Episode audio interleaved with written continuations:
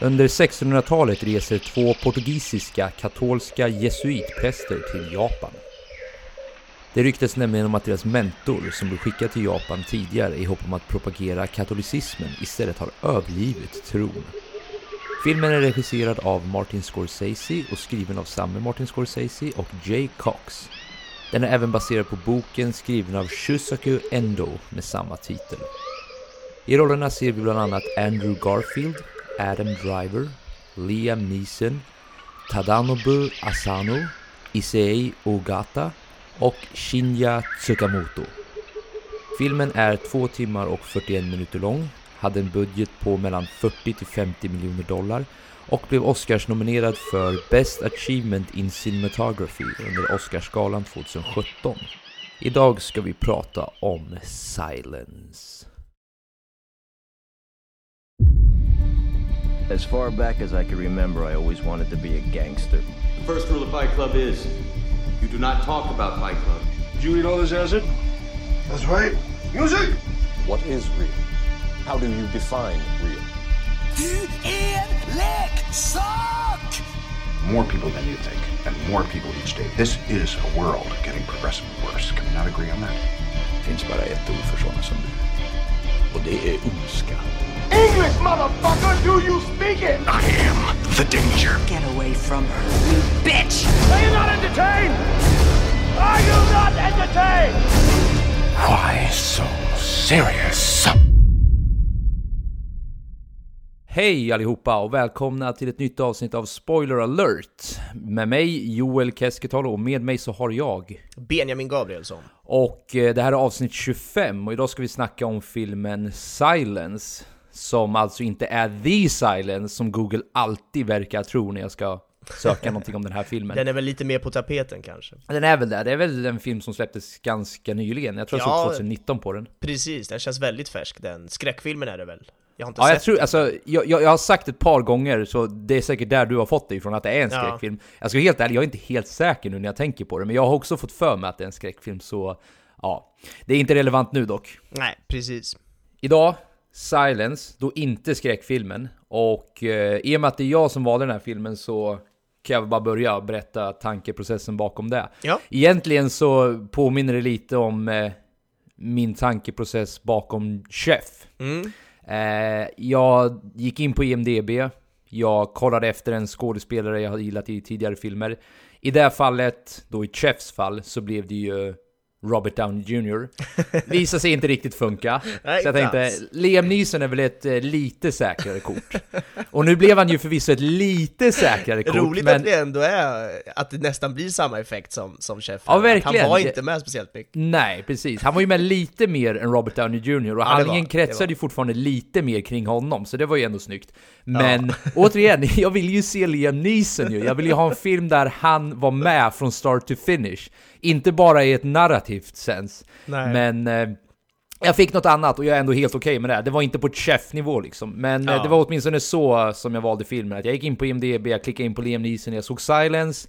Och så såg jag dessutom Adam Driver och Andrew Garfield där. Så jag tänkte, let's do it. Ja, härligt. Vad har du spontana tankar?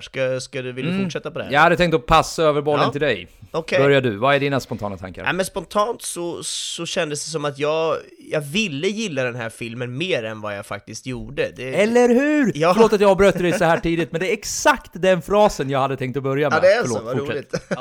Ja, men det är någonting. Det finns så mycket här som jag bara vill greppa tag i och tycka om och omfamna. Men samtidigt så tycker jag att det snubblar på många ställen. Så att, men lite för lång och enformig kände jag väl spontant direkt efter jag hade sett den i alla fall. Den detaljen håller jag dock inte med om att det var lång och enformig. Så, men vi kommer väl komma in på det. Men jag känner samma sak. Alltså jag har gått runt om senaste... Jag har faktiskt haft jättesvårt att skriva notes till den här filmen och veta vad jag ska ha att säga här. För jag har inte riktigt kunnat sätta fingret på vad det är. Alltså jag har funderat hela tiden på... Var det längden jag störde mig på? Eller var det storyn jag störde mig på? Eller var det liksom skådespelarinsatsen? Det var någonting som jag tyckte inte satt rätt. Och Jag har kommit fram till några slutsatser som vi ska bolla idag, tänkte jag. Men vi får väl se om vi kanske båda hittar någon ny insikt som vi inte tänkte på tidigare. Ja, spännande. Jag är ju väldigt öppen för diskussion, för jag är själv inte helt säker på vad och varför jag tycker allting. Men jag tror att jag gör det, och därför kan det ju alltid vara kul att diskutera. Ja, men låt oss, vi dyker väl in rakt i filmen då. Ja. Jag tänkte vi börjar i den här änden då i så fall. För vi pratade ju nyss lite innan om hur vi ska lägga upp det här. Och jag tänker att vi börjar i änden vilka... Och jag har, alltså den svenska översättningen här är inte riktigt, den fångar inte riktigt vad det är jag menar här. Men partiskhet är i den svenska översättningen. Jag har använt ordet bias väldigt mycket. Vad har vi på bias? Kan du ge en kort förklaring? Ja, men bias skulle jag väl säga är väl typ partisk direkt översatt. Det handlar ju om att man lutar mer åt någonting, eller man kanske har en bild av någonting på ett visst sätt. Man gillar en viss stil eller en viss person eller någonting, och då kommer man automatiskt att dras lite mer åt det hållet. Eller motsatsen då, att man har en negativ bild över hela. Men då är man ju inte riktigt partisk på samma sätt. Så att att man har väl någonting. Man favoriserar kanske någonting mer än vad man borde. Romantisera kanske. Det finns väl många ord man kan slänga in där. Ja, det mest uppenbara skulle kunna vara om du är ett Barcelona-fan och du tittar på en match mellan Barca och Real Madrid. Då är du biased mot... Barcelona då, såklart. Så då kommer ju du kanske ditt omdöme om matchen kommer ju färgas av din tidigare partiskhet mot Barcelona. Verkligen. Och det är lite det, jag känner att det är ganska viktigt att berätta mina då biases jag har innan vi börjar dyka in i den här filmen. Jag råkar ju faktiskt vara väldigt fascinerad och intresserad av japansk kultur, japansk historia, arkitektur, liksom deras klädstilar. Det är någonting väldigt tilltalande i det för mig. Ja. Och jag känner ju till lite det här sedan tidigare, eftersom jag känner dig väl, och därför så tyckte jag spontant att det är klart han har valt en sån här film. Det här känns verkligen som en perfekt Joel-film med tanke på det du precis sa. Ja, och det är där klyvenheten uppstår också, och vi kommer komma lite djupare på det. Men den andra biasen jag har är ju att jag är ju inte religiös. Nej. Och det spelar ju faktiskt roll i en film där man promotar och verkligen trycker väldigt mycket på just en sorts religion, skulle jag vilja hävda. Så om vi bara börjar i den änden. Hur känner du inför just... För du må kanske inte vara lika fascinerad av japansk kultur, men känner du på något sätt att... Hänger du med mig på tankegången här? Hur känner du? Vad kommer du med in i den här filmen med liksom? Nej, men jag är väldigt tom och blank skulle jag säga. Jag är inte lika super sådär intresserad och fascinerad av japansk kultur och historia som du är. Jag vet ju verkligen hur mycket du tar del av olika historiska podcasts och filmer och allt möjligt, dokumentärer och så vidare om Japan just. Så att det är klart att där kan jag absolut inte säga att jag har något liknande. Men det är klart jag tycker att det är intressant. Så är det ju. Jag tycker det är en häftig kultur och så, som är spännande för att den är så långt ifrån oss. Men det jag däremot kan relatera till mer är ju det sista du sa där, alltså angående religion, att jag är så långt ifrån religiös man bara kan komma, och här är det ju som du säger snudd på propaganda till kristendom, kunde jag känna. Eller hur, det är nästan en manifestation, Martin Scorseses egna kristna manifestation. Verkligen, och det gör ju att man ändå får ju någon slags bias mot det här redan från början då, att det, inte för att jag visste det på förhand, för jag visste nästan ingenting om filmen när jag väl såg det, men jag går ju ändå in med, alltså desto längre och längre in jag kommer i filmen så känner jag ju också att den vill åt det här hållet, och där kommer den ju inte att fånga mig just så mycket som den kanske hade hoppats på att göra då. Ja, men då tycker jag vi har lagt någon sorts groundwork för hur vi kan föra diskussionen vidare. För anledningen till varför det här var viktigt för mig är för att nu när vi ska dyka in på detaljerna och storyn den här filmen försöker förmedla, så känner jag att det är viktigt att ha det här sagt så att folk förstår vart jag kommer ifrån. För det finns... Jag tror ju inte att den här filmen landade hos mig, och kanske inte hos dig heller, som den hade gjort hos en människa som är mer benägen att gilla kristendomen, eller straight up en kristen människa.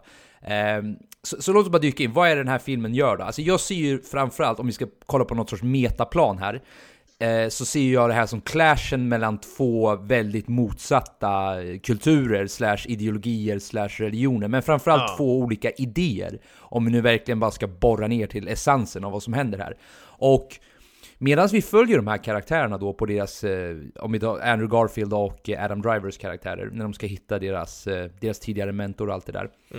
Och jag ser den här... hur de propagerar för kristendomen, hur de försöker sprida kristendomen, och det är så fint, och de har deras tolkning på det och allting. Men jag kan ändå inte slås, jag kan liksom inte bli av med tanken av att hur fel det ändå känns över vad det är de gör för någonting. Jag finner mig själv, och återigen, det var därför jag verkligen ville prata om mina biases innan, för jag känner mig själv nästan du vet, hålla på japanerna i den här filmen. Och jag tror ju definitivt inte att det är där de vill att det här ska landa. Nej. Jag ser ju japanerna och allting de pratar om som en mer nyanserad bild, inte bara av världen, men också av det här specifika fenomenet som uppstår här. Mm. Än vad de kristna är. Jag vet att det här kommer kanske låta sjukt att säga, men jag ser ju dem som nästan tjurskalliga, ärligt talat. Ja, verkligen.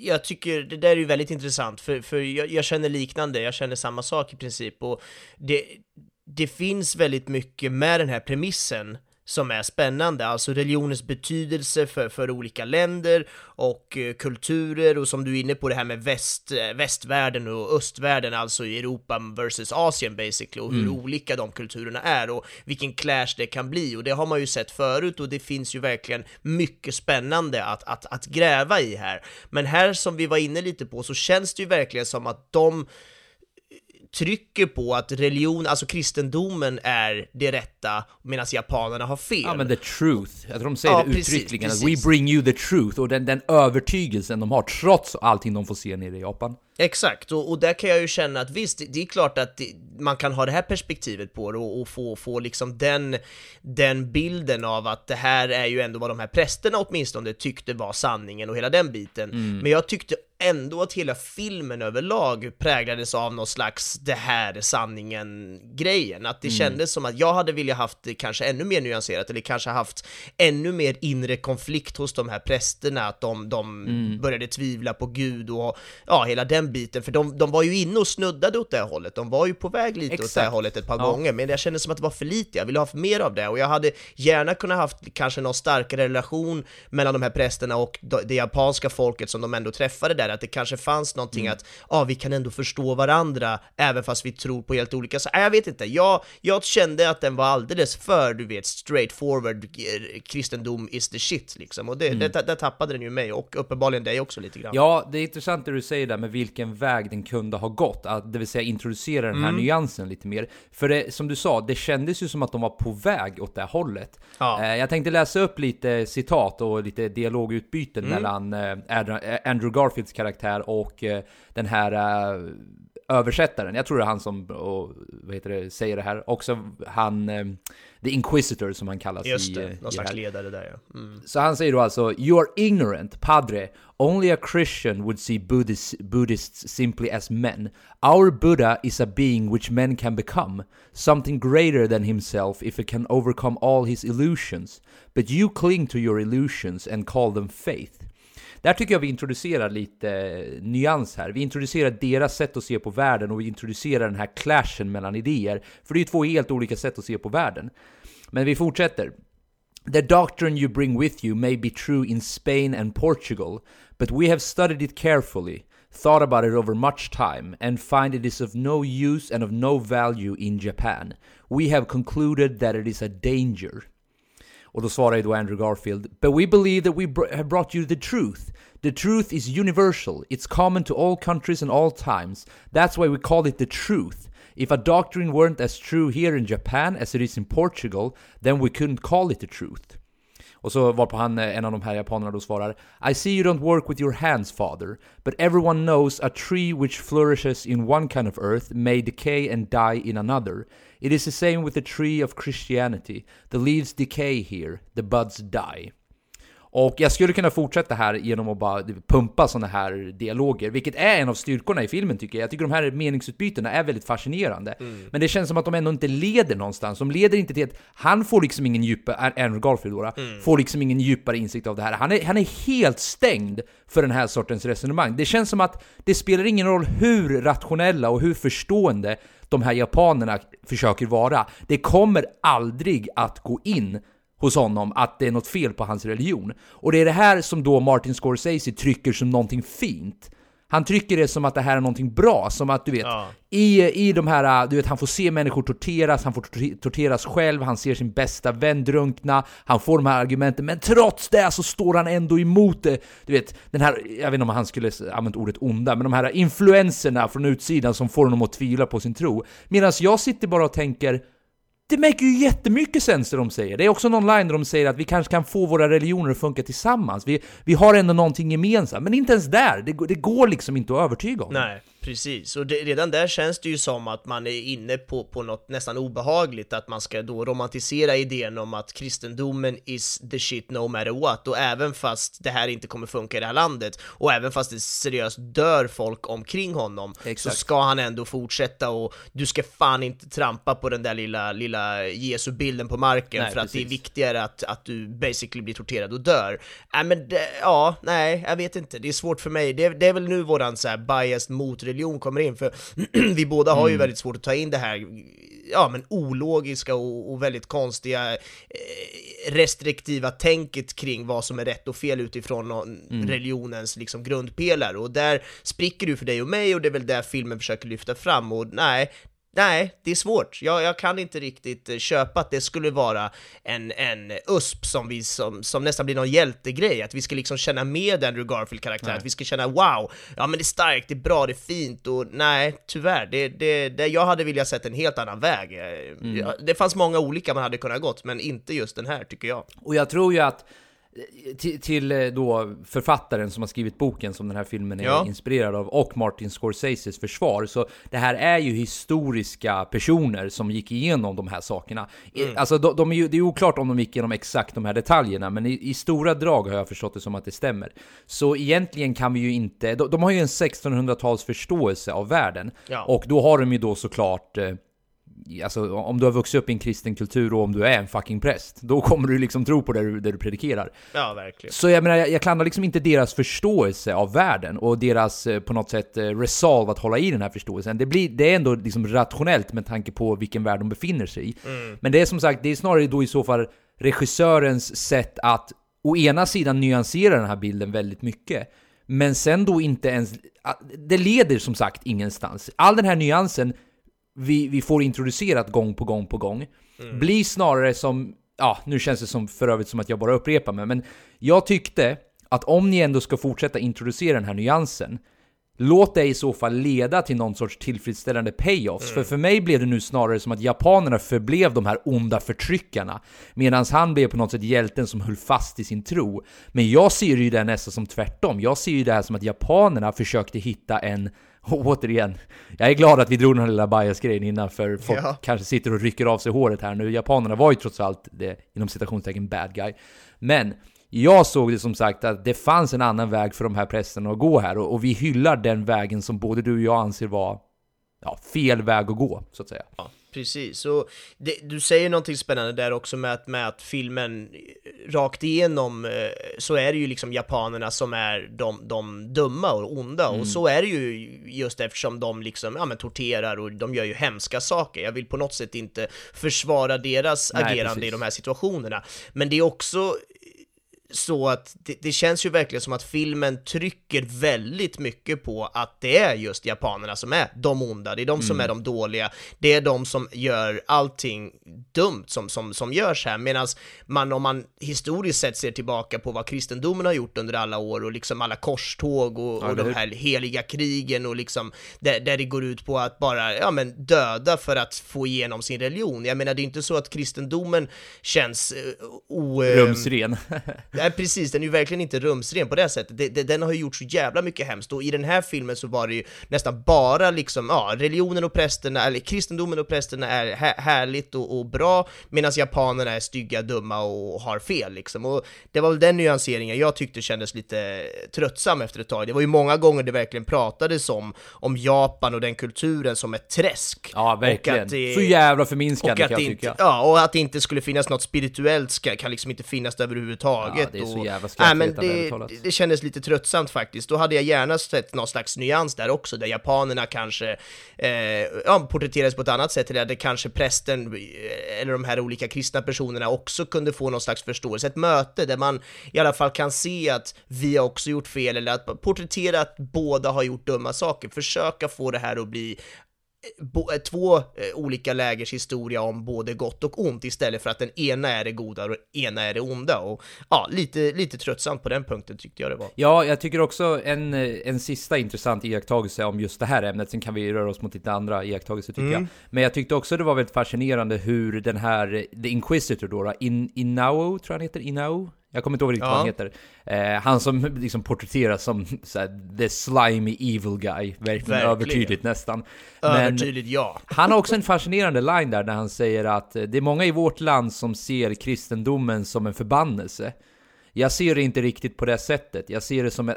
Jag kommer inte ihåg exakt vad kontentan är, men att det är, jag ser det inte så, men det är fortfarande farligt. Mm. Och Japan i den här tiden upplever en period av, för första gången på århundraden så upplever de en period av fred och stabilitet. Mm. Det är därför de är väldigt noggranna med att ganska snabbt släcka alla såna här bränder, vad de anser vara bränder. För de har haft, det är en period som kallas det Sengoku jidai eller något sånt där. The Warring States period kallas det på engelska. Det är basically när Japan var uppdelat i jättemånga små stater och det var liksom, ja men samurajperioden var som starkast och folk krigade konstant. Mm. Och det var bara några år innan den här filmen då utspelar sig som Japan äntligen har blivit enat kring Endo Shogun.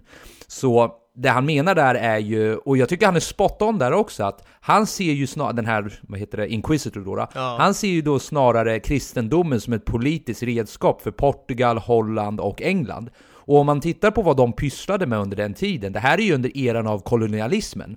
Ja. Då har han ju rätt där också, vilket jag landar i att de är, jag vill ta tillbaka lite av det jag sa tidigare, de är bra tycker jag på att nyansera japanernas kritik mot kristendomen. Det är väl bara det att det är frustrerande att se hur det inte landar. Det är väl typ där, ja. Det är väl typ där jag landar.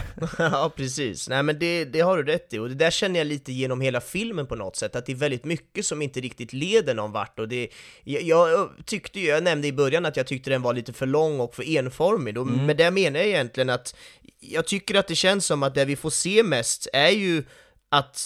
Ja, men de här prästerna som ska gömma sig och smyga runt och sprida kristendom och japanerna som torterar, och att det bara pågick i 2 timmar och 40 minuter. Det var ungefär så jag kände det. Det kändes inte som att någon riktigt fick utveckla sin karaktär. Det fanns ingen riktig så här, ja men wow, jag kanske har insett någonting, jag kanske har utvecklats.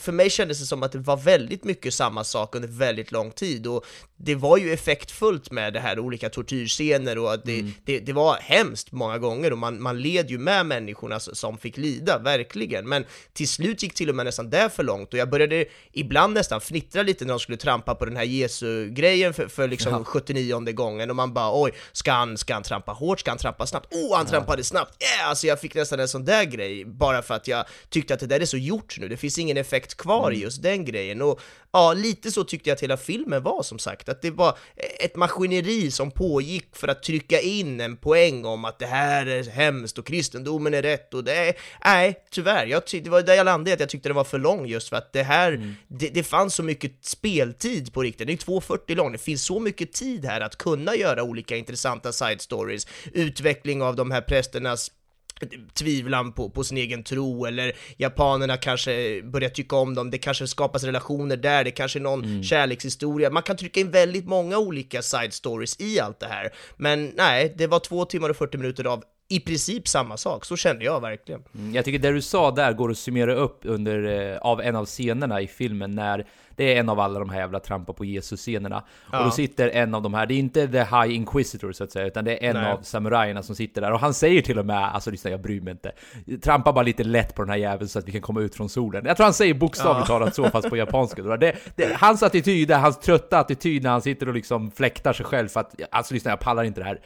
Alltså, ni kan få behålla er tro, absolut. Men trampa bara på den här skiten så vi kommer härifrån. Det är typ det du sa nu, fast då exemplifierat i en scen i filmen. Ja. Ja, exakt. Men det var ju härligt att han till och med verkar hålla med mig då. Men jag skulle bara vilja fylla i varför jag inte tyckte att längden på den här filmen var ett problem. För det är inte, jag håller faktiskt med om de punkter du sa, att det är 2 timmar och 40 minuter av utrymme. Man kan göra väldigt mycket av det här. Men ändå kände jag att filmen bara flög iväg för mig. Okay. Vilket var en ganska fascinerande upplevelse med tanke på att jag tyckte att Roma var ganska lång. Ja, och den är ju kortare. Och det här verkar vi tycka helt tvärtom då. Jag tror jag vet varför jag fann den här liksom går så fort. Uh-huh. För det tar ju kanske 1 timme och 20 minuter eller något sådär innan den verkligen börjar. De håller på så här, du vet. De ska ta sig till Japan. De sätter upp alla premisser och du vet, nu ska storyn börja ta fart här.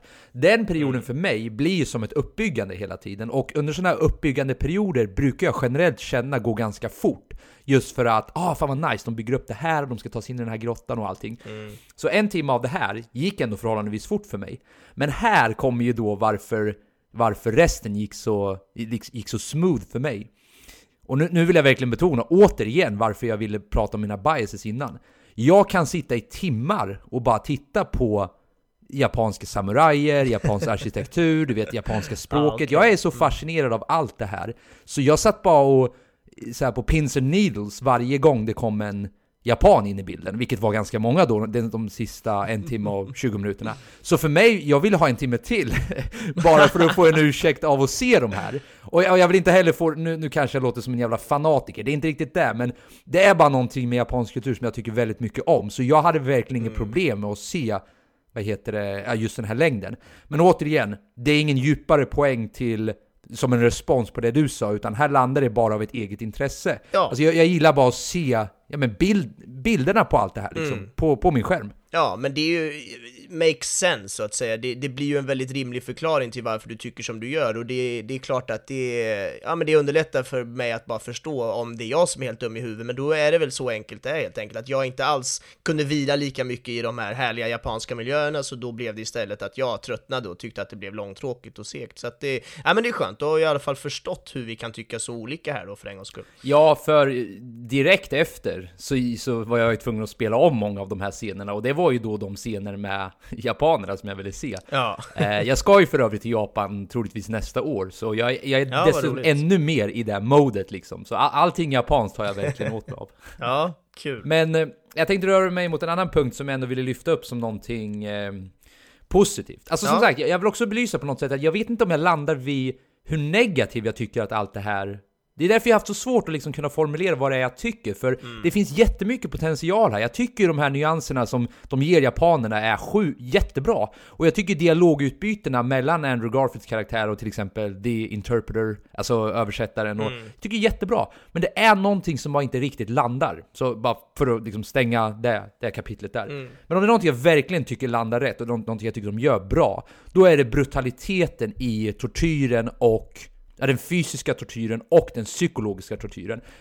Jag kan till viss del hålla med dig om att det blir lite uttjatat. För till slut är det så här, vi har redan sett liksom, hur många olika former av tortyr kan man se egentligen.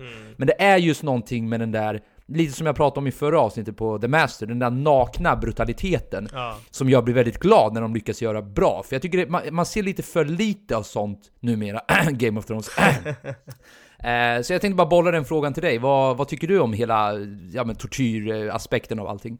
Jo, men det är ju väldigt välgjort, och det blir ju väldigt obehagligt såklart när det är sådär grafiskt, och som du säger, den här nakna realismen pratade vi om i förra avsnittet som du var inne på, när det kommer till The Master som vi pratade om då. Jag kan känna av det här också just när det kommer till de här scenerna, att det känns väldigt realistiskt, det känns obehagligt, och det blir väldigt starkt verkligen när det är liksom, hårda, äckliga tortyrscener på olika sätt, och just det här med att de känns väldigt oskyldiga, de här människorna som får utstå den här tortyren, och det tar ju såklart i en, men jag landar ändå i att jag tycker att det på något sätt blev för mycket av det goda. Det blev för mycket av det här som är starkt, och till slut då så blev det inte ens starkt längre, för att jag tyckte att även det blev uttjatat. Så att, man ska använda det lite mer sparsamt, tänker du? Ja, men precis. Att det tappar ju sin effekt efter att jag har sett det så många gånger. Då blir det liksom inte det där starka längre, och då blir det istället, då vänds hela kakan, och så blir det någon slags, det blir platt istället, och då har det ju fått bakvänd effekt på mig i alla fall. Så att tyvärr så tyckte jag till och med att det som de gjorde jävligt bra där blev för mycket och gick för långt istället. Ja, där håller jag inte riktigt med dig. Eller det landade väl lite olika för oss båda, men intressant liten skiljelinje där. Jag tycker åtminstone att det var nice att de vågade visa gamla, nu kanske jag låter som en sadist, men lite så gamla tortyrmetoder. Det där är ju en ganska välkänd tortyrmetod som speciellt, jag tror Kina också använder väldigt mycket av det där, med att de hänger människor upp och ner, de skär upp ett litet jack då i bakhuvudet där någonstans, eller i halsen typ, så att blodet inte ska rinna ner i hjärnan, utan att de ska kunna fortsätta lida där. Vilket tydligen är en alltså jag har ju obviously inte varit med om det, men det är en väldigt psykologisk form av tortyr som är, det ser ganska harmlöst ut, eller alltså, du vet, det är klart det inte ser harmlöst ut, men det är inte så att man flår någon levande, det ser man ju, att det där ser ju helt sjukt ut. Men det där ser harmlöst ut, men har tydligen en otrolig effekt på de som upplever det. Så det var på något sätt ändå häftigt att få se Jag har aldrig sett den tortyrmetoden porträtteras förut i vare sig film eller serie. Så för mig okay. landade lite... Jag har läst om det tidigare. Det är därför jag... okej, det är den där jäveln. Ja, men verkligen. Och det, sånt där gör de ju så jävla bra. Och det kan jag verkligen tycka var ett stort plus i den här filmen. Att den kändes välgjord på många sådana poänger och punkter. Mm. Men en annan grej som jag tyckte var lite tråkigt var... Ja, men någon slags övertydlighet. Och det tror jag landar väl i det här vi nu har pratat om.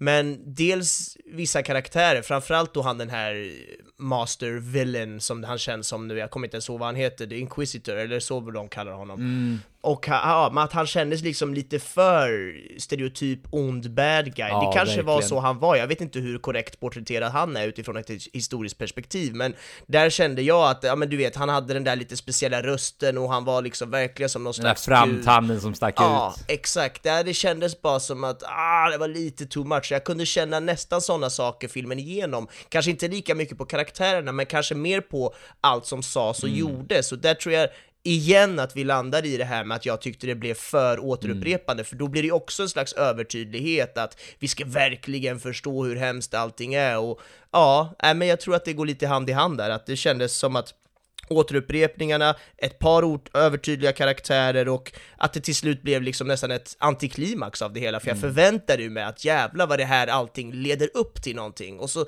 tyckte jag liksom inte riktigt att det gjorde det. Det blev inte den där payoffen som jag väntade på, den här starka karaktärsvändningen eller vad det kan ha varit hos några karaktärer och sådär, så att nej. Det är därför jag undrar hur den här skulle landat hos någon som faktiskt är kristen. Jag kommer läsa upp det här sen i trivia också. Vad heter han? Martin Scorsese visade tydligen upp den här filmen i Vatikanen innan. Inför den hade ju premiär där. Ja, exakt. Jag läste det också. Ja, inför typ 400 eller om det var 600 jesuitpräster då. Även om man kallar dem för... Jo, men det blir väl präster, antar jag. Ja. Och jag menar, jag kan tänka mig där i och med att tvivel... Nu återigen, jag är inte religiös, jag har inte jättebra koll på det här. Men jag kan tänka mig att tvivel ändå är en stor gren inom alla religioner. Jag menar, Jesus, det är många paralleller till Jesus, Andrew Garfields öde och Jesus öde. Ja. Och tvivel är ju egentligen den röda tråden genom hela filmen. Och en stor anledning tror jag varför du och jag inte har lyft det tydligare är för att vi kan inte riktigt ta till oss av den här. För vi har inte introducerat något tvivel från första början. Vi har inte accepterat någonting av det här. Och det är inte det att vi säger absolut att inget av det här kan ha hänt. Det är bara det att vi säger att vi har inte tillräckligt starka belägg för att anta att det har hänt på det där sättet. Nej. Så tvivel är liksom ingen grej för dig och mig. Men jag kan tänka mig att kristendom, om vi nu fokuserar på det som ett ensamt exempel här.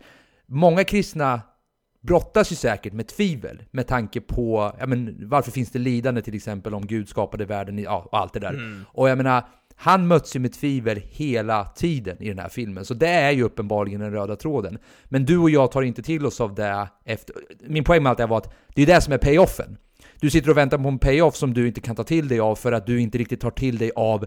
Du kan inte relatera till den här känslan att tvivla på sin egen religion. Precis. Eller jag tror åtminstone när det landar där. Vad tror du? Ja, men jag tror verkligen att det är så. Jag läste också den där grejen med att den premiärvisades innan den visades någon annanstans för de här 400 prästerna i Vatikanen eller vad fan det var. Och det där ger ju bara extra mycket poäng till min redan...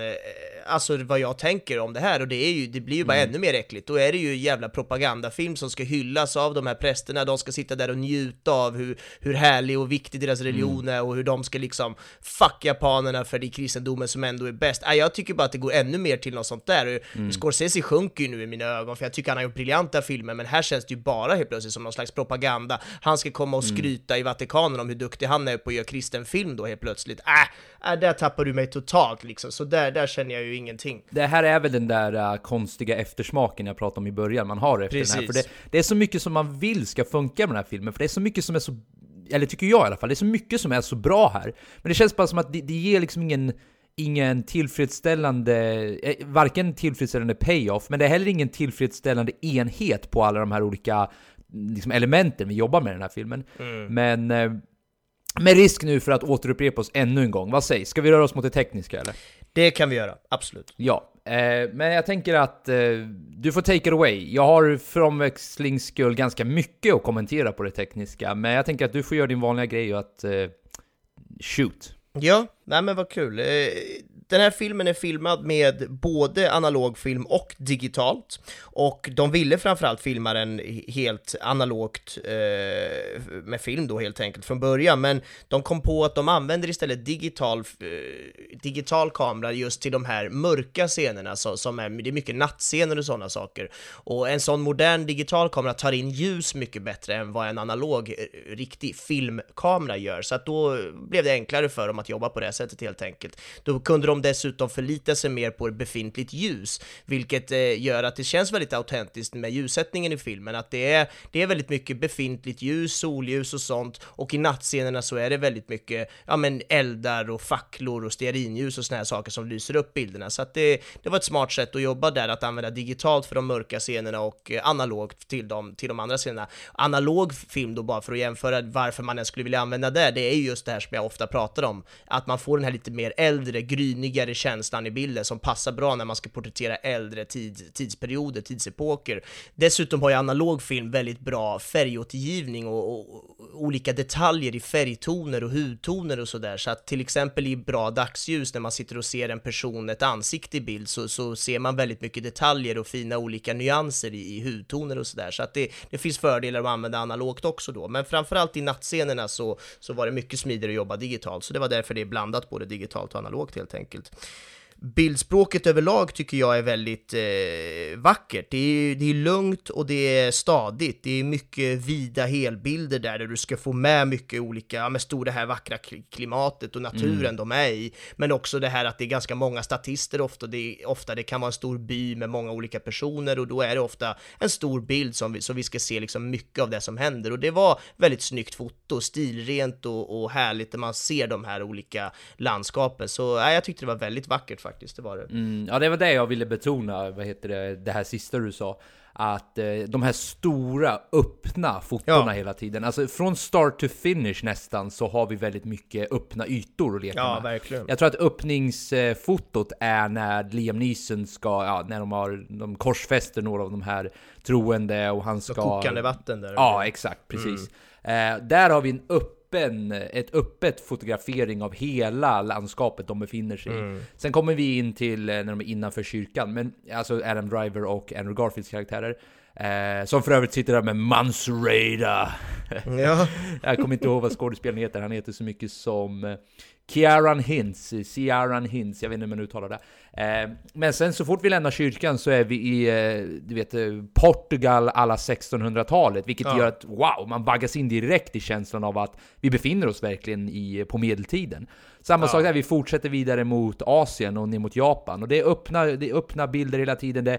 Vi får se en så här ovanifrån tagning när de åker i båten, som också är så otroligt vacker gjord. Så om det är någonting jag verkligen vill betona med det här, och då har jag inte ens kommit in på hur vackert alla japanska byggnader och så vidare är som jag pratade om tidigare, men jag tyckte det här kanske också var en anledning till, jag nämnde förvisso där lite förut, men varför jag inte hade något problem med längden, för jag tyckte den var så jävla snygg också. Jag kunde liksom bara se all miljö och bara njuta av det liksom. Ja. Nej, men jag håller med, det var otroligt snygg film på det sättet, verkligen. Jag tänkte nämna en grej med ljudet också. Jag tycker ljudmixningen ställer jag mig lite frågande till. Det här är ju... Det är svårt också, eftersom jag sitter ju... När jag kollar på en sån här film så streamar jag den via iTunes, och då vet jag ju att när det streamas saker så är det ju ett flöde som konstant ska streamas till mig. Det betyder att det skulle kunna vara så att det är någon slags delay eller lagg i själva liksom sändningen. Men jag tror inte det, för då hade jag märkt det här på andra filmer jag kollat på också. Men det jag upplevde var att jag tyckte att ljudmixningen och klippningen inte stämde helt överens alla gånger. Till exempel när det sitter personer och pratar i en scen, så börjar det ofta med en stor vid helbild som vi nyss pratade om, att man ser liksom väldigt mycket landskap och de två personerna är ganska små. Då ska också ljudet matcha där, det vill säga att vi hör att de sitter en bit bort från själva mikrofonen, så att man ska få den här bilden av att de sitter där borta. Och sen då när det klipps till en närbild eller en halvbild eller närbild närmare på dem, då är också ljudet följer med då, så att de sitter helt enkelt närmare mikrofonen låter det som, och vi upplever att ljud och bild matchar där när de pratar. Men där kunde jag ibland tycka att det inte var helt matchat, att ljud att det klipptes i ljudet innan det klipptes i själva bilden, att det inte riktigt hängde ihop där helt enkelt. Och men vadå, vad är det? Att... det är typ en slarv då, eller? Ja, jag skulle anse att det är slarv om det är så att det här stämmer, om det inte beror på någon uppkoppling jag har här via någon stream eller någonting. Men återigen, då borde jag ha märkt det på andra filmer, och jag borde ha märkt det på andra sätt att det var osynk liksom i dialogen eller så, men här var det ju bara just det där med att det inte riktigt synkade med klippen de gjorde, så att nej, jag tror att det kan ha varit slarv eller något sånt, men det, jag ska inte helt såga dem, utan det skulle ju kunna vara någonting som har gått miste här hos mig, men jag upplever det som slarv. Ja, jag kollar genom YouTube, så jag har ju också en streamingtjänst jag tittar på, men jag tror bara att du är bättre på att upptäcka sådana här saker än vad jag är, så om jag säger att jag inte upptäckte det så handlar det nog snarare om det, för jag tänkte faktiskt inte på det, men det är en intressant iakttagelse. Det är en väldigt liten detalj. Jag skulle inte säga att det är många som tänker på det. Jag sitter ju och letar efter saker som jag ska ta upp här, bara för jag tycker det är kul också att se vad filmen gör bra och gör mindre bra. Så att det här var ju någonting, nu har jag verkligen grävt liksom, för att hitta en sån här grej. Ja, men jag fattar. Men så får jag bara fylla i det lite också. Att den var så tyst också var väl nästan först var det väl lite av en klyscha också, silence. Det är klart att det är klart att det inte ska vara någon musik i den också, men om man ska vara ärlig så det funkar ju, ärligt talat. Eller jag tycker åtminstone det funkar. För då vaggades man återigen in i den här känslan av att det är naturligt. Alltså om nu bildspråket ska på något sätt korrelera med ljudspråket, så det krävdes ju, eller inte krävdes, men det funkar ju för mig i alla fall väldigt bra med just de här öppna bilderna vi pratar om, öppna filmandet. Ja. Och att då också ha naturliga ljud väldigt mycket. Vad tycker du om den aspekten? Jo, men verkligen. Jag hade ju också det som en punkt som känns väldigt spännande att de har jobbat på. Alltså att de knappt använder någon filmmusik överhuvudtaget. Det är som du säger, det är väldigt mycket autentiska ljud. Det är djungel och det är liksom det som man ser i bild och det som är i miljön runt omkring dem. Och det blir väldigt starkt och slagkraftigt att jobba på det sättet. Vi brukar ofta prata om det när det kommer till filmer som porträtterar någon slags realism väldigt djupt, då brukar man ju inte heller slänga på så mycket musik just för att ännu mer accentuera den här realismen som befinner sig, och här har de ju jobbat på det sättet i en film som inte alls är realistisk så, men den har ju ett slags historiskt realistiskt perspektiv som de ändå vill lyfta, och då tyckte jag verkligen att det funkade väldigt bra att jobba på det här sättet med nästan obefintlig musik helt enkelt, och det blir väldigt starkt, det blir slagkraftigt, det är intressant hur tystnad också kan säga så mycket jämfört med också vad musik skulle kunna ha sagt i en liknande film. Man hade kunnat gjort det på olika sätt, och jag tror att det här var, som du säger, jag gillar det, och jag tycker det funkar väldigt bra. Det finns ju en djupare poäng också varför den är tyst också. Jag tror att det mycket handlar ju om budskapet kring att han söker hela tiden Guds hjälp, men han får bara tystnad tillbaka. Jag tror att den poängen förstärks ju då genom att filmen också är väldigt tyst, att det liksom, det är där allting kretsar kring. Det är ju därför titeln då är Silence. Precis. Och jag tycker ju att, som jag sa, det här är ju men det är spännande att jobba på det här sättet med tystnad, och det finns för- och nackdelar. Fördelen är ju de vi har lyft upp, att det blir spännande, det blir en autenticitet, det blir en realism, det blir allt det här. Men det finns ju också en nackdel med att det kan bli snudd på ännu mer tråkigt så att säga för åskådaren. Och här är det en väldigt hårfin balans, och i en film som jag redan tycker är ganska tråkig eller liksom långdragen och alldeles för lång enligt mig, så är det hårfint där om det verkligen funkade rakt igenom och kör helt utan musik. Det hade kanske kunnat piggat upp mig i alla fall med att ha lite musik ibland som bidragande dragningskraft i den här ganska segdragna storyn också, så att det, jag har inte helt landat i om jag tycker varken bu eller bä där, men jag bara lyfter upp det som en poäng att ska man jobba med så här mycket tystnad, då är det viktigt att allt annat också sitter, det vill säga innehållsmässigt, och att man håller åskådare intresserad och allt det här, så att det, men det är svårt att jobba så här. En grej till som jag tänkte lyfta, som jag tyckte också att det kändes lite slarvigt, jag vet inte, men det är det här med smink, hår och mask har jag skrivit här, det är svårt att veta exakt vilken avdelning det är som jobbar med det här, men det är väl dels de här olika perukerna. Jag tyckte att de japanska perukerna ibland kändes lite sådär påklistrade, lite låtsas. Jag köpte inte alla helt och hållet. Men just att de har ju rakat hår, och sen har de ju de här liksom olika sidopartierna med hår, och ofta kanske en liten tofs där längst upp så. Och där kunde jag ibland tycka att det kändes väldigt perukigt, och att man lätt lite för modernt hade jag skrivit där. Det kändes för modernt. Ja, precis. Och jag tänker just att det kändes för, alltså inte äkta. Jag tyckte det såg lite för mycket ut som en peruk och lite för lite ut som att de här faktiskt har klippt sig på det här sättet. Ibland tyckte jag man kunde liksom nästan få in ett finger där mellan hårfästet och peruken, för att det kändes, den liksom låg lite snyggt på huvudet bara. Det var inte som att det var en sån här autentisk jävla peruk där du inte ser skillnad på om det är en peruk eller riktigt hår. Och även det här ålderssminket de använde mot slutet specifikt. Andrew Garfield-karaktären karaktären skulle vara lite äldre. Alltså visst, jag såg att han var äldre, men det är svårt också. Han är ju väldigt ung, det är svårt att få honom. Måste man ens visa honom där, tänker jag. Nej, precis. Alltså, vi kan ju, det finns ju andra sätt att förmedla att det är han som sitter. Nu förstår jag visserligen att de vill ju visa att han satt med korset i handen och liknande, men samma sak där, man kan ju fortfarande zooma in på den detaljen, tänker jag, och undvika hela den... ja, för jag håller med dig där. Jag tycker det där ser nästan löjligt ut, ärligt talat. Ja. Man blir ju nästan lite småskrattar, för det är så här, jag tas ju ut av den realismen de försöker att hålla mig kvar i när jag ser sånt där. Precis. Och det där kände jag verkligen, speciellt också på hon, kvinnan där som kom fram och skulle sätta dit någon liten grej på han när han var död där. Då men det var väl korset? Ja, precis. Det var ju precis. Ja, men hon satte dit någon lapp också, någon liten grej och en lapp precis. Hon vek ihop och skulle lägga där vid hans jacka eller någonting. Och det tyckte jag också, att hon kändes ju väldigt ung med lite så här lite rynkor bara i ansiktet. Man hade kunnat kanske gjort mer, jobbat bättre eller nej, jag vet inte. Jag har inga lösningar, men jag köpte det helt enkelt bara inte. Jag tyckte inte det var perfekt så. Och en sista grej då när det kommer till håravdelningen, så är det ju Andrew Garfields jävla perfekta, superschamponerade och fönade hårsvall han har i nästan filmen igenom. Jag har ju ganska liknande frisyr som han har, så jag vet hur det funkar att jobba med det där håret. Och har du inte tvättat håret på ett par dagar, då ser det inte ut så där härligt, utan det blir fett, det blir tråkigt, det hänger ner på ett annat sätt. Nej, där kändes det ju bara som att han hela tiden har fått en perfekt så här LA-schamponering hos någon superfrisörsalong där han bor, kanske i LA. Och nej, jag vet inte. Jag hade svårt att tolka att han har liksom bott i djungeln nu i 2 månader, och han var alltid för jävla perfekt i håret. Det tyckte jag var lite irriterande. Så med en sån enkel detalj, skita ner dem lite mer. Ja, men då känns det verkligen, då känns det mer autentiskt. Som du säger, om vi ändå ska gå mot det där att försöka någon slags realism i allt det här. Ja, men bra, försök skita ner dem lite mer, så köper jag det mer i alla fall. Det där är faktiskt en ganska bra segue till skådespelarinsatserna som jag tänkte lyfta upp lite. Perfekt. För jag har lite tankar angående det här. Ja. För det första, jag tror ingen kan förneka att Andrew Garfield gör allt han kan i den här filmen. Eller hur? Han verkligen försöker, och enligt mig gör han ett väldigt bra jobb. Jag tycker han gör en av de bättre skådespelarinsatserna jag har sett honom göra. Men nummer 1, jag skulle vilja se Adam Driver och Andrew Garfield byta plats, ärligt talat. Jag håller med. För det är någonting med, och här kanske vi får återvända en tredje gång till hela idén med biases och allting. Men jag ser helt enkelt inte Andrew Garfield i en... Han är för modern för mig. Det var därför jag nämnde lite snabbt där att det känns för modern. För jag ser ju honom mer åt det här The Social Network-hållet.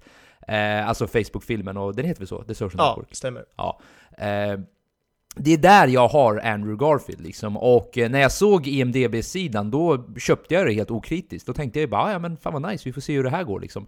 Men det var någonting med att han passade bara inte för mig. Och du lyfte upp några intressanta iakttagelser där som jag ärligt talat inte hade tänkt så mycket på. Kanske för att jag inte har i närheten av det håret. Men jag tycker Adam Driver skulle fått mer screentime. För på något sätt så funkade, för mig i alla fall, så funkade han bättre än Andrew Garfield här. Men med det vill jag inte förminska Andrew Garfields skådespelarinsats. Absolut inte, utan snarare tvärtom. Jag hyllar Andrew Garfield. Jag tycker han är fenomenal i den här. Det är bara det att han var inte korrekt castad, så att säga. Exakt. Tycker inte jag i alla fall. Nej, jag håller helt med dig. Och där, det är precis som du säger, han känns väldigt ung och väldigt sådär, ja men modern, och bara inte helt rätt för den där typen av roll. Det var svårt att tro på honom som karaktär, just för att han inte kändes helt rätt placerad i tid och rum, och även hans ålder med tanke på allt han ska liksom göra. Det var lite för många sådana små grejer som tillsammans gjorde att man inte riktigt köpte hela grejen. Men som du säger också, det är verkligen inte hans fel. Jag tycker att han gör allt han kan för att leverera den här rollen, så att det är egentligen en eloge till honom oavsett, men snarare då filmskapare, om det är Scorsese som tar det beslutet, vem fan det nu är, så borde de ha castat någon annan som kanske passar bättre, kanske bytt plats på Adam Driver och Garfield, hela den grejen. För Adam Driver också relativt lite speltid jämfört med Garfield. Jag gillar ju, vi har ju båda pratat om hur mycket vi gillar Adam Driver, så det var lite synd, man hade gärna sett mer av honom också, för han tycker jag är fenomenal i nästan allt han gör numera, så att så är det med den grejen. Sen har vi Liam Neeson också, som knappt är med. Får jag bara, innan vi går vidare till Liam Neeson, skulle jag bara vilja lyfta upp... Eller nej förresten, vi kan glömma vad jag sa nu. Vi avslutar med det jag hade tänkt säga nu, och så tar vi Liam Neeson först. Sure. Så fortsätt du med det du skulle säga om Liam Neeson. Ja, men vi har ju Liam Neeson också. Jag tycker att det är roligt nästan med tanke på ditt val av film, att du försökte pricka in en film med honom och att du försöker göra samma sak med Robert Downey Jr. och Chef-grej. Det blir ju bara ironiskt. Jag ska helt enkelt överge den där jävla metoden. Det funkar inte. Uppenbarligen så är det inte helt korrekt. Men jag tyckte det var lite roligt, för man satt ju och väntade och man var lite sugen. När kommer, han är ju bra. Och jag vet inte vad jag ska säga, om jag ska hissa eller dissa hans grej heller. Jag tyckte nästan att det var vad det var liksom. Han är nog fantastisk skådespelare, men det här var ju inte det jag kommer lyfta som wow, Liam Neeson i sitt esse liksom, utan han gör väl sitt jobb på något sätt. Vet vad Liam Neeson är? Nej. Och varför han ändå funkar i en sån här film, trots att han fick så lite screentime. Liam Neeson är fan tidlös. Ja, det är han. Till skillnad från Andrew Garfield. Ja, men lyssna, han funkar i Star Wars. Ja. Lika bra som han funkar i... Vad heter den där medeltida filmen då? Eller vi kan ta Batman Begins för den delen. Ja. Då har vi lite mer medeltida /samurai/ninja tänkt där också. Han funkar ta mig fan överallt tycker jag. Jag vet inte vad det är med Liam Neeson, men han har den där mentorsauran över sig. Han och han bara sjunker in i vilken situation han än befinner sig i. Men... varför fick vi då inte se mer av honom? Ja, alltså jag blir så jävla upprörd på mig själv som... Ja, men det är inte alls mitt fel. Jag tycker mitt resonemang är rimligt. Ja, jag söker på skådespelaren. Han står ju jag med som en av de största rollerna också. Eller hur? Ja. Och då tänker jag spontant att då är väl han med i filmen? Ja. Och han är ju där förvisso, men han är ju med 5% av filmen. Ja, verkligen. När den är så otroligt lång också så hade man ju kunnat trycka in lite mer kanske. Det är inte schysst mot mig att göra så här. Jag känner mig lurad igen. Stackars dig. Ja, men som du säger, du kanske får byta taktik helt enkelt. Men det var roligt om inte annat. Jag satt ju och fnittrade lite åt det. Ja, jag kan tänka mig att du gjorde det här, din jävel. Jag vill bara lyfta upp en grej till med hela skådespelarinsatserna. Ja. Innan jag går till den punkten så vill jag bara säga, jag kan inte bedöma de japanska skådespelarnas insatser. Det känns, tycker jag, som att de gör ett trovärdigt intryck, men dels spelar min japanska hela fascination in här. Ja, dels pratar de ju ett annat språk, vilket gör det ännu svårare att bedöma, är det här liksom, känns det här som rimliga dialogutbyten? Men jag vet inte, vad tycker du spontant där om deras? Nej, men jag håller med dig, det är väldigt svårt att bedöma något som är så långt ifrån vårt eget språk och kultur och hur man beter sig, rör sig, pratar, alltså allt sånt är ju jättesvårt, men spontant så tycker jag att de gör overall ett jävligt bra jobb. Jag köpte liksom det mesta. Ibland kunde jag tycka att det snuddade på övertydlighet där också, att det går till något slags överspel i vissa scener, men det är väldigt hårfint. I vissa gör det fantastiskt och ibland känns det mindre bra, men det är som det är. Det är väldigt många olika roller, karaktärer och personer också som man kan diskutera, men det lägger vi inte mer vikt i, tycker jag. Nej. Då tänkte jag bara lyfta upp den sista poängen på skådespelarinsatsen, som egentligen gör allting vi har sagt nu om de här skådespelarna helt illegitima. Och det är att om du nu ska förmedla en så realistisk bild som möjligt, varför inte då ha portugisiska skådespelare som pratar portugisiska?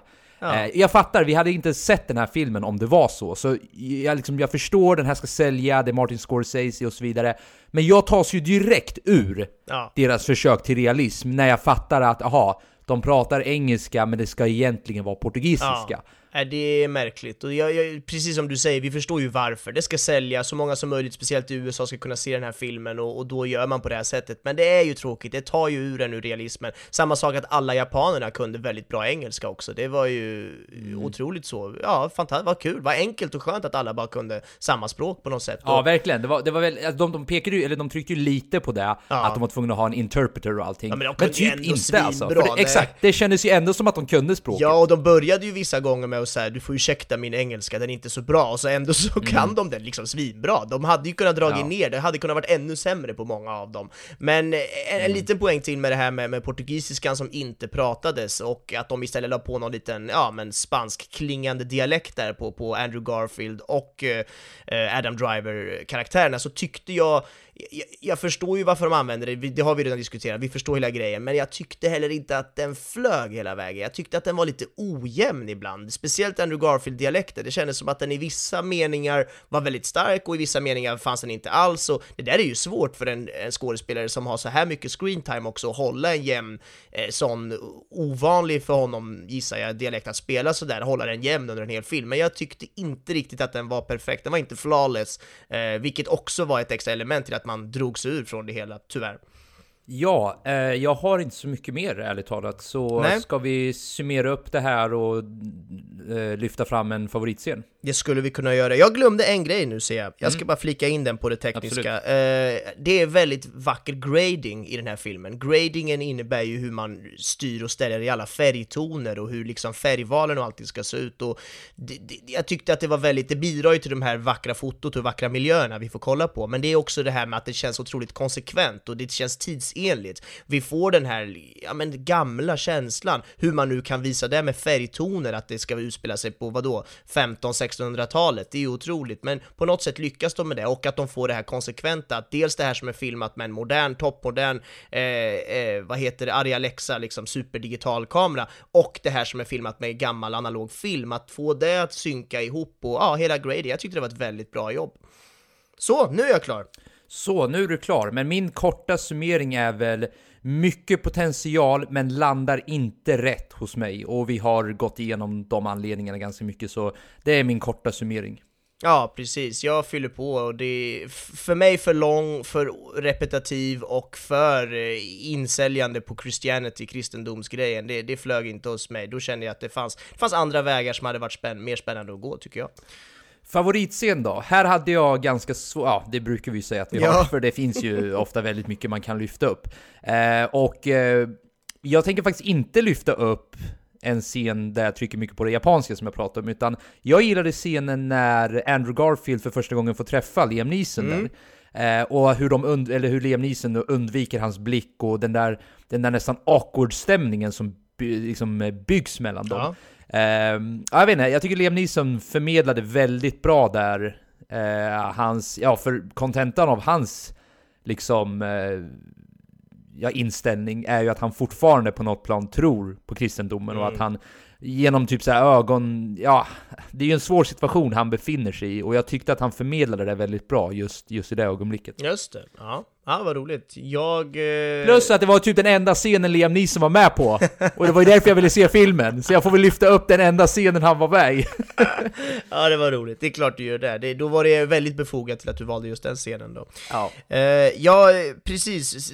Lång film med mycket olika starka scener. Det fanns mycket man skulle kunna ha valt här. Men jag kommer gå den här lite mer tekniska vägen som jag ibland går när jag har svårt att välja. Och då är det en enkel scen i början som jag bara tyckte var så fruktansvärt jävla snygg. Det är inte ens en scen, det är en kameravinkel i princip som jag älskade, och det var när de precis innan de ska dra iväg på det här lilla korståget, det är inte ett korståg såklart, men när de ska dra iväg på den här resan så träffar de ju någon slags överpress där. Adam Driver och Andrew Garfield träffar ju, han är ju ganska känd, den skådisen också. Ja, men är det inte Ciaran Hinds du pratar om? Jo, precis, då är ju till och med redan Ciaran Hinds. Ja, jag vet inte hur hans namn, men precis, han är med där i början, och då går de tre, då finns det en kameravinkel som är rakt ovanifrån en på en trapp, och så går de från vänster till höger i bild, alla de tre på den trappen bara med sina svarta långa, de här prästdräkterna. Det var så fucking snygg bild, så där mådde jag bra, där kunde jag verkligen njuta av hur fantastiskt vackert fotot var, och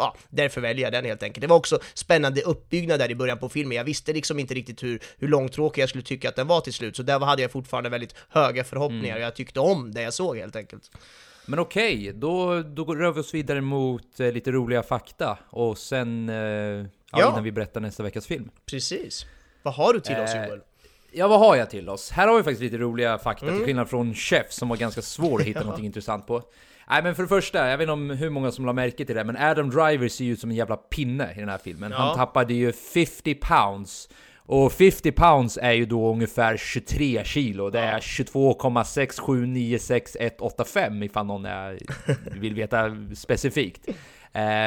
Och det var då 30 pounds before filming och 20 during filming. Så ni får göra den matten själv. Men 30 innan, 20 under. Så det var en imponerande...